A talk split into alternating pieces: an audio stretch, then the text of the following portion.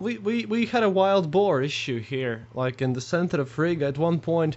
Uh, now they've kind of died out, but at one point there were so many of them that, you know, our government had to hire some hunters to shoot off more wild boars than usual because really they just came down to the city center from the surrounding forests even in, in the summer nights. So it was like we had warning signs saying that if you're taking the last bus to the suburbs, then you should better kind of be careful and watch out of things. Did people in the city hunt them? Like, can you you can eat boar, right? Yeah, we do. My my wife's dad is is um, is a hunter, so that's we're stuck we're stocked up with meat. But is it legal to hunt in the city? It was there for the time, but you know, with a bunch of rules and stuff. Not so not now. Now they just kill them. No, right right now they died off because we had after that the the overpopulation caused an influx of their what African boar plague something something Af- African swine plague, and so a lot of them they just died out from that. It kind of struck our our kind of pork industry as well a bit, especially in the countryside. Whoa, really? Wow. It was a sad it was a sad and miserable story, but hey, you know that's that's what I do. Wait, when was this? Recently? Yeah, it was like 2016 or so. Oh, wow. Oh, Jesus. Wait, so like you you would regularly see just wild boar wandering around Riga? Yeah, you know, because we have we have a, a kind of a racing track ne- next to where I live, because I live uh, in kind of outskirts of Riga, and and I live right next to a hospital, and you know, I I saw when I was driving home with my trolley bus, there was an ambulance car who had just smashed into a wild boar, and the wild boar was oh. dead, but the car was pretty much well useless too, because. Unlike, unlike Disney would like to tell you, wild boars are really huge and dangerous animals. This is the meat of the podcast. Wait, have you ever have you ever caught your have you ever caught your profile reflection in the mirror? Yeah. Yeah. Oh yeah. Yeah. Looks like a gremlin. Yeah. Yeah. This is gonna be a disaster. Yeah. Yeah. Yeah. Yeah. This shit feel like I won't ever make it home. Traffic's backed up, got to get off of this road. Mm. Foot on the gas, I swear to God, I'm in my zone. Foot on the gas, I can't stop. This is She's in Russia. I'm Smith, and I'm in Brooklyn. And I'm Lily, and I am in St. Petersburg. And what are we talking about today? Today we're kicking off our former Soviet Republic series with an episode about Latvia, a small country in northeastern Europe. It's one of the Baltics. It's about the size of West Virginia, as we learned. Yeah. And and who did we talk to about Latvia? We had the honor of speaking to Kristaps Andrejsons, who is the host of another podcast called The Eastern Border, and he's he's from Latvia. And yeah, so we talked to Kristaps about a lot of different stuff. We talked about early 20th Latvian history and about independence. And we talked about how Russian language is used in Latvia and what the attitudes toward ethnic Russians are in Latvia today. And then we also talked a little bit about Latvian nature. Do you want to just start by introducing yourself? I'm Kristaps Andrejsons, uh, journalist and a host of the Eastern Border podcast. And it's a show where I try to explain in English how it was like to live in the Soviet Union by collecting both historical sources and people's stories. And people's stories are sometimes very funny and sometimes they're quite depressing, but you know, that's that's the real life here. And I'm from Riga, Latvia. All right. So, first, I just wanted you to kind of talk about what the National Awakening was. Well, we have to go back then to the part when we were in Russian Empire and we were the province of Livonia.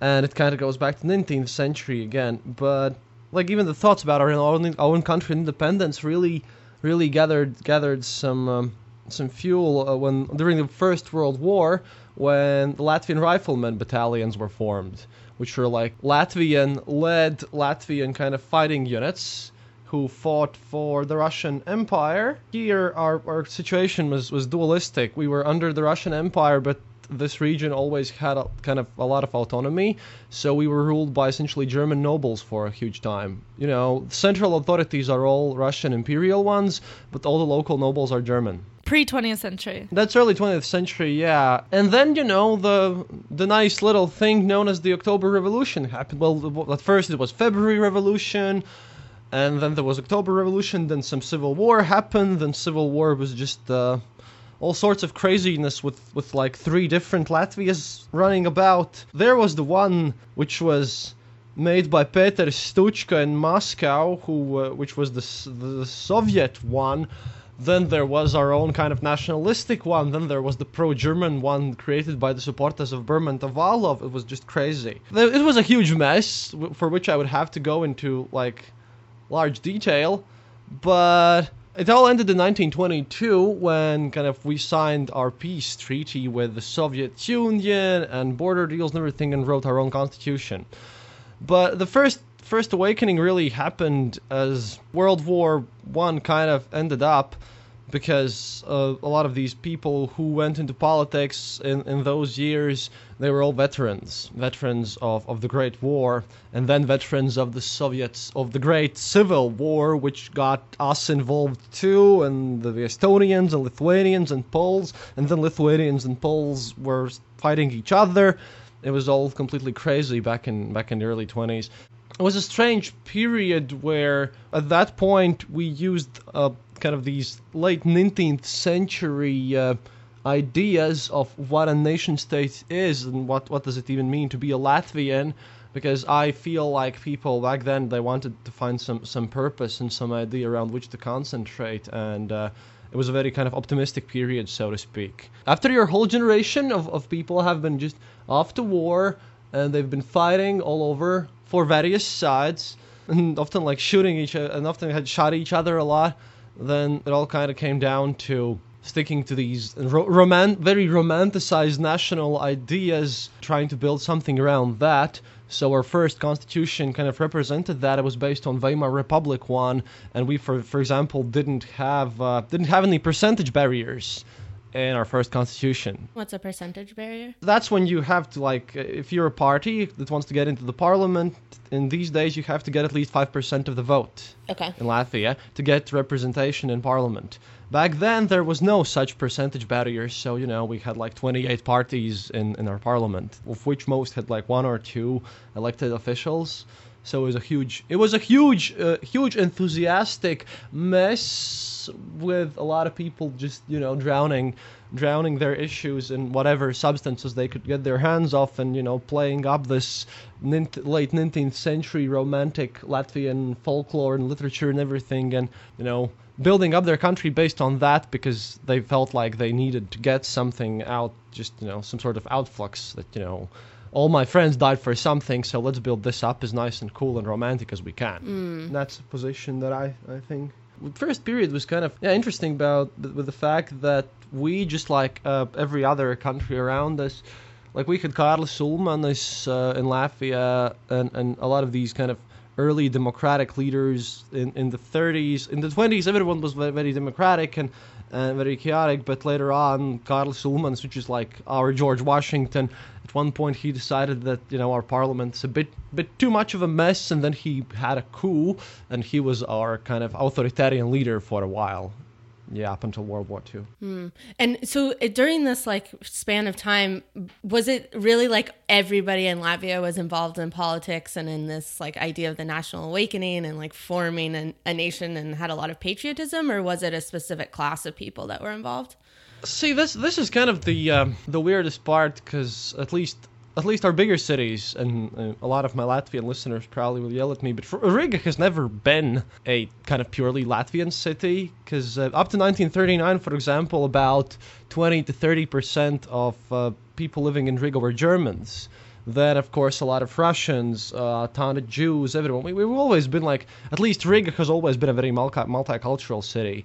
Kind of, there were there were certainly a lot of people in the government playing up this Latvianness, but that that mostly happened later on uh, in in the late 30s. In the 20s, everyone was just kind of amazed that we have this brand new country, and you know, let's let's see what we can do with it. Well, first of all, we had this we, we had the agricultural reform You know, similar as in Russia, because when the old farms, large large estates owned by the nobility were kind of split up and and uh, spread around people, so it was kind of weird. I don't know, patriotism, sure, but it was a different patriotism than what you could see, for example, in in like 1990s. A different kind of one, I, I'd say. This was more more or less a romanticized version. For example, we had this guy Ernest Brastiņš, who in 1922 decided, you know, try to restore the old pagan religion. The problem is we don't know much about the old pagan religion, so he just smashed up things on paper what he thought were right was right without much historical basis. The problem is, yeah, uh, then you know a lot of people now think it was the actual real thing while we don't know don't know much about it. But then again, I don't know. And, and, and at that period in Latvia, we were all kind of weirdo anarchist types because being a revolutionary was a proud tradition in these lands. The timeline of the national awakenings. There's like three distinct ones, right? Yeah, one's one is in the 19th century. Then there's like in the 20s when we got our own country, and then, then there was in 1990s after when when the Soviet Union collapsed. Yeah.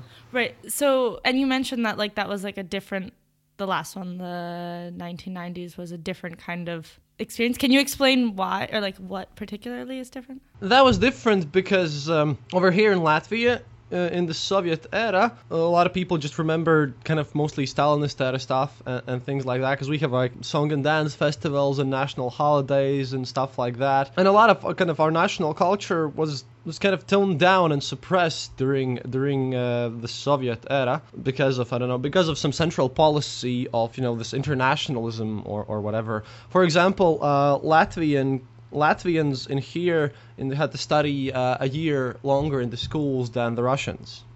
Latvian schools had an extra year in curriculum because they also had to learn all this all, all the Russian language stuff and everything.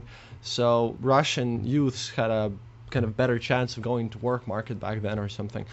And there was kind of this um, the disillusionment, so to speak, this idea that a lot of the things that we wanted to do or, or sing or, or kind of like speak about, they, they were kind of prohibited even. For example, you know, we, we re- at least in my family, my ancestors remembered the first Latvian independence kind of quite fondly. That Independence Day that we have here now, which we celebrate also now, is in the 18th of November. but the thing is, you couldn't celebrate that in Soviet era, obviously. But uh, as they lived in a small town, my grandmother's younger brother uh, had a names day on the 18th of November. His name was Alexander. That names day turned into kind of the biggest celebration of that small town, and and they always and but they always had to like put extra plates on the table and you know prepare extra salad and extra foods because they knew that every year, every year, someone from the authorities would come over and ask, "Hey, what are you celebrating here? Are you celebrating this bourgeoisie things?" And everyone would be like, "No, no, no! Check, check out his passport. It's cool. We're celebrating his name's day. Please, please, we have rasols here." And, and Shuba, um, like, come, so they would come, come down and eat and just leave and you know write in their paper. We check. They're just celebrating this because the party people, the authorities who are like sent there, well, you know, they're the locals too. They have to do it because of formality so that they can write the papers. After at least that that happened after a while. During Stalinist era was different. During Stalinist era, you you know, you had to be even more careful. But yeah, that that kind of happened, and again, some sort of romanticization uh, happened in a way, but. It was it was mostly about the fact that we were again losing kind of this uh, national identity, so to speak, because one of one of the things that really started everything was when Gorbachev allowed to create these um, kind of ecological clubs, you know, uh, the kind of green societies, because in here in Baltics, uh, the Bay of Bothnia, it was heavily polluted back then. I don't know its current situation. So when that happened, and people understood that, hey, well, we could do our own independence ideas and we could hide them in these little movements. Mm. So we started doing that, and yeah, all all through this. All through the set, and that is an issue, which is a serious issue, which my government in Latvia has done a lot of terrible things themselves. See, the thing is, uh, in Soviet era, a ton of Soviet citizens from Russia, from Ukraine, from Belarus, from everywhere, they were kind of, you know, moved here the uh, population was artificially inflated, so to speak. one of the biggest protest actions, which kind of characterizes all the field, was they wanted to create a metro in Riga, but people kind of went out and protested against it because at that time in Latvia it was truly like 50% Latvians and 50% everyone else. But the government openly stated that yeah, we're going to build this metro and then we're going to bring in more more kind of workers from you know from Siberia, whatever, from other parts of the country, and at that point, Latvians understood that if we don't go out and don't, don't become active, we will become a minority in our own country. We feel this connection with here because that that's where we've lived since the Germans first came here and, and you know did this whole crusading thing on us, which was a fun study all, all on its own. That whole influx of, of uh, people from other parts of the Soviet Union and Latvia, that still causes a lot of tensions up until today. Yeah, I have a question based on what you just said about like sort of tensions that exist from that artificial population moving time during the Soviet era and then up until today in terms of like non Latvian populations. I was wondering, or we were wondering specifically about attitudes towards ethnic Russians in particular, but actually maybe we could just speak more generally. Could you just describe like the current situation? with that? See, the problem, it's not just non Latvians. Uh, see, uh, in Latvia, a lot of these people use the term uh, русскоязычный, basically Russian speaking population. That's how we kind of uh, yeah. orient them around because that also involves a lot of Ukrainians, Belarusians, all, all these guys. See, and that's where my government, I think, made a mistake because uh, in the 90s, we, we had a referendum here about leaving the Soviet Union and about our independence. And if you think about it, that at that point Latvians were only like 50% of the whole country, but 85% of uh, people who voted voted for leaving the Soviet Union. So obviously, a lot of a lot of, of these Russian-speaking population wanted outside of the Soviet Union. Unlike in Lithuania, where they gave citizenship to everyone living there at the moment, my government decided to give citizenship only to those people who were citizens from the 1918 to 1940 and their kind of relatives, which led to our weird situation that we have a lot of these uh, non-citizens in the early 90s. That's what our government did, and uh, and then the, the rules of becoming a citizen were that you had to learn Latvian language, you had to learn Latvian uh, history and stuff, but at the same time, they didn't really provide any free means to do so. And what's the current breakdown? Like, there's a fair percentage of the population, right, that's not citizens? Not as much, actually. They've been falling down steadily because uh, if you're this non-citizen, you can just go to Russia without a visa. You have you have your own huge amount of benefits. We have a lot of Russian citizens living in Latvia now as well, because there are companies now in Latvia who, because in Russia you can have a, you can get a pension 10 years earlier than in Latvia, so you can get a Russian citizenship and get your pension from Russia for all of your like Soviet era work like earlier. Mm. So, so there are people who do that uh, even though our pension's larger, that's 10 years earlier, so people just mix it up and do crazy jurisdictional loopholes. But the situation now is that, at least in the younger generation, everyone who's like under 30, well, we're all pretty friendly and stuff. But uh, there are, especially older populations, and I'm talking about both ethnic Latvians and these Russian speaking people, they live in some sort of the, their own their own press bubbles, so to speak. Uh, the conflict basically is often artificially created before the elections so that we have our, our nationalistic party and then we have our like I don't know how to even put that. We have this Harmony Center, which positions themselves as pro-minority party, but yeah, then an investigative journalist found out that they actually have a nice deal between themselves. oh my god. So there are some tensions there, but they're becoming lower and lower each month, basically. Because you know we're getting along quite well, and and sometimes you know due to my podcast, I have some I have some visitors and stuff, and I have relatives living in Russia, and it, it feels kind of weird to explain to those people who come here from Russia, whom I take around town, is that, that you're you're not all fascists. You're you're not gonna punch us for speaking Russian, and I'm like, no, no, we're not. We're totally okay. It's fine. so was there was an era at one point where where people like saw speaking Russian as some sort of political statement? Yeah, and you know there are, there are a lot of people who do that now, but it's again uh, there are people who live in their own press kind of media bubbles, You know, if you read, if you read only uh, only the ultra nationalist Latvian press that makes it look like all Russians want to do is restore Soviet Union and exile all to Siberia, then there's press from the other side, which is like NATO forces are all evil and you know all Latvians are fascist scum. Yeah, that too. And there are people who live in these media bubbles, but like I said, as time moves on, we've all just learned that you know you have to look look to the future, be friendly to each other, and live together. And you know, form some common identity here. You know, be friendly. Uh, Get, get on with the times. Look at the history and how it was. Accept it, and you know, move on with your lives. Build a better country for everyone who lives here. That's the general thought here, and I'm really, really happy that it's going that way. In Latvia, for many, many years, we had uh, two systems of education because after, after the Soviet Union collapsed, we had state-funded schools in Russian and state-funded schools in Latvian.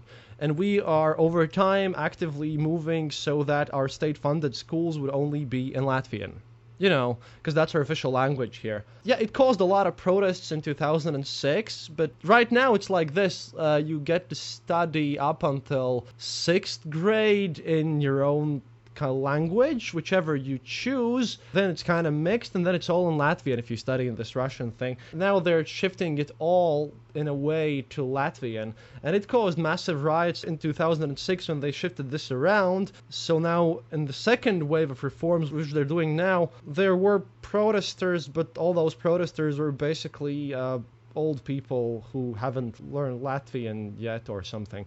You can have a private school that's the, uh, that teaches another other languages. Just that our, our government decided that we need to ensure that everyone speaks Latvian after they finish high school, so that we could get rid of all this non-citizenship situation. Because you know it's Latvia. Everyone who is a citizen should speak Latvian here. That's the national policy. And then you also can choose to take a foreign language, like do people like English or something? Yeah, yeah, we have we have mandated foreign languages in schools. I studied Russian and English at school when I was a kid. So you spoke Latvian growing up with your family. Yeah, At home. at home I spoke Latvian. Well, and sometimes Russian too, because my, my grandma was Russian. One of them was Russian. She was Russian speaking, to be exact. She was a, a an Orthodox Orthodox lady. Very rough and hard. She had lived through the war, and uh, basically her mom died during the war, and so she so she had to start working already at the age of 13 to kind of make sure her the rest of her family could uh, survive and stuff. She was in Latvia during World War II. She was in Latvia. Yeah, yeah, yeah. Because you know we, we've always had a Russian minority here, but before the Soviet era, the Russian minority were all the old believers. We have the like one of the biggest congregations on the planet Earth of old believers uh, because they were at that point when when all this kind of uh, orthodox reform happened as this region was more autonomous than the rest of the Russian Empire so they moved here so we have uh, quite a lot of old believers here in Latvia I don't think a lot of people know what old believers are and what that split is. Would you do just a really brief like explanation of what that is? Oh, I made an episode about that at one point, but let's see what I remember. I don't, re- I don't, I don't exactly remember under which czar it was, but uh the idea was that a lot of parishes were following uh, kind of the re- the religious texts of Moscow Patriarchate, but others were following the Constantinople Patriarchate rules and rights, so they kind of unified the rights and made some reforms about how you should do the sign of the cross and what language to, to be used in church services and basically formal rules. But there were the old believers are those who who re- refused these reforms and just wanted to do things the old way. So they kind of moved away because at, tha- at that point it was you know, uh, it, it was early imperialist Russia. It's like y- you didn't get a lot of tolerance back in those days. The next question I want to ask is like maybe a little more technical. It's the one about Latvian taking on like specific phrases or words from Russian. Is that something that happened over like the last hundred years? Yeah, you know, we've been in Russian Empire for so long. We have a lot of Russian words. We have a lot of German words as well. But see, this is kind of weird because I speak both Russian and Latvian and English. But um, we use Russian words are mostly used kind of slang like. See, so many people here speak Russian that when you want to say something, then you just sometimes can use can use Russian as well. Do you have an example of like Russian slang that you use often? And I'm a, I'm a gamer. We, we use we use fantasy terms uh, in like a lot of a lot of games are here here are in Russian, so we use those things. And you know, a lot of uh, verbs, for example, are, are used there. And then uh, and then obviously everyone who's swearing, we're using Russian Russian swear words mostly because Latvia Latvian swear words sound kind of silly in in comparison. when you get up from your chair and you hit your little finger on, on your toes, and then you, then you just say "Блядь," because that's the thing that you scream aloud. That's short and concise. So we, we mostly swear in Russian for some reason. I love that. Oh my god, that's But really that's funny. that's a Soviet thing, and also all this, like for example, the term tufta. We also say shuba for the salad. Everybody knows what that is. Kind of small everyday things. so everyone eats that salad. Yeah, it's we totally eat that salad. We eat olivier. We eat like all, all sorts of foods. Our our in Russian foods are very common. For example, like I had pelmeni for for dinner today. So Yeah, nice. I just don't know what Latvian sounds like. So would you mind like reintroducing yourself, but in Latvian, just so the listeners can hear what it sounds like? oh wow. Uh, Mani sauc Kristaps Andrejsons, es vadu podkāstu The Eastern Border, kurā es stāstu cilvēkiem par padomju savienības vēsturi un to, kā tur bija dzīvot, izmantojot gan cilvēku stāstus, gan vēstures avotus. Wait, Lily, are you able to understand that at all or not? really? No, no, no, no. I mean, I just thought I heard a word that was like teach, but I didn't. See, the thing is, the thing is, imagine La- Latvian and Russian grammars are very similar because we also have the very two genders for nouns. All the declinations are practically the same and everything, but our words are like us and Lithuanians. We have this Baltic branch, so our words are different, and we do not use Cyrillic. But the grammar and the structure of the language are very similar to Russian. Hmm. Lily, do you have any other questions before language before we move on? Language is fun. yeah. Oh, I guess. Well, if you're like in Riga, for example, would more people at this point speak English or Russian? Definitely, definitely uh, Russian. Definitely Russian. But again, it's kind of it's kind of changing because, for example, a lot of younger people, people who were born in like late 90s, who are just hitting 18 and are Latvian, a lot of them just completely don't speak Russian anymore. And I feel that's a shame because. Um, Frankly speaking, I, I, don't- I don't know. I one of my favorite books, for example, are, are Twelve Chairs, or or uh, or like Golden Calf, or, or also like Bulgakov's Master and Margarita. And I read all of them in Russian, and I simply cannot imagine how could you possibly read in that in any other language. Because in Russian and as in Latvian, there are a lot of these weird word plays and dual meanings of things. And then, then you know, then, then there are people who again go out of their way and try to reproduce that in, in English. So you know, you can't have Vaina i mir in, in English. It's war and peace, of course, but you know, it can also be shifted around a bit. It's weird. You know, did you know the theory that's actually the war in the world, even though it's, it's war and peace, obviously, because that was the intention. Because back then the spelling was different, but still, weird things happening. Oh, I see. Smith, the word in Russian for peace can also mean world. Mir. Okay. Yeah, so okay, so a while ago you kind of referenced Russian companies and Russians like more recently moving to Latvia and specifically the example that I have on this document is Meduza.